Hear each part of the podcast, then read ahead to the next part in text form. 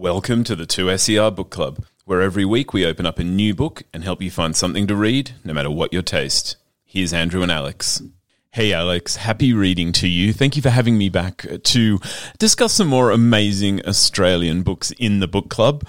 Now, I've been having such a time lately reading Australian young adult fiction that I thought I'd bring you one more, and then I guess we'll see what happens next next week. Peta Lyre's Rating Normal is the debut novel from Anna Whateley.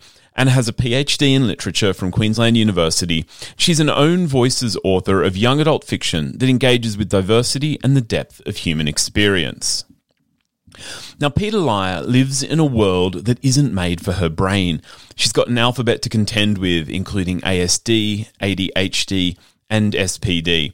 She's also been brought up with a list of rules about what to do and what to avoid to help her seem normal, for whatever normal is worth.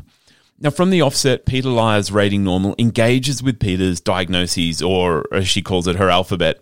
We're given insight into her feelings about being on the autism spectrum, her challenges managing the range of sensory uh, sensitivities that present as part of her sensory processing disorder, and her need for medication to manage just daily.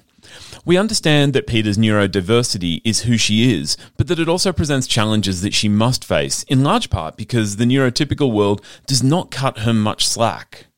The novel centres on friendship. Peta has her best friend Jeb. They've known each other for years, and Jeb is the kind of person who cares enough to know just when Peta needs him. Jeb is a study in masculinity that refuses to fit rigid definition. He's strong enough to stand up for himself, but does not let that make him hard. It was wonderful to see portrayed the ideal of men as supportive and present without needing to be dominant.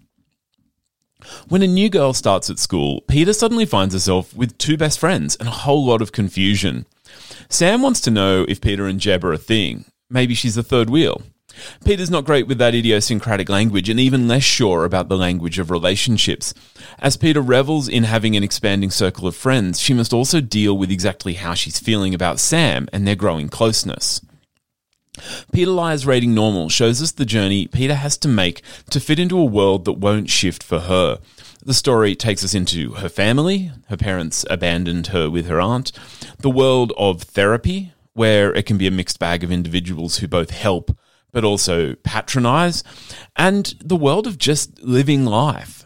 Peta has always been told that she needs to follow the rules to be, again, normal, but not why normal is so desirable. And as we move with Peta, we see the enormous cost that constant vigilance takes on her and come to question whether a rigid notion of, of normalcy is really so great. Now, I read because reading opens up windows and worlds that I could never hope to visit without books. Books take us outside ourselves and into other people's perspectives.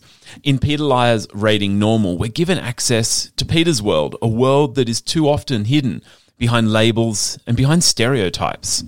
So that's Anna Whateley's Peta Lyre's Rating Normal. It is a tradition. A terrific young adult novel, and if you are loving young adult, we've been talking. Uh, I've been talking about it a bit for the last month or so. Do always check out the hashtag LoveOzYA on social media. It is a great way to engage with the Australian Y A community and also discover new things about young adult fiction in Australia. Thanks again, Alex. Uh, look, if people want to find out more about these books that I talk about, check out Final Draft.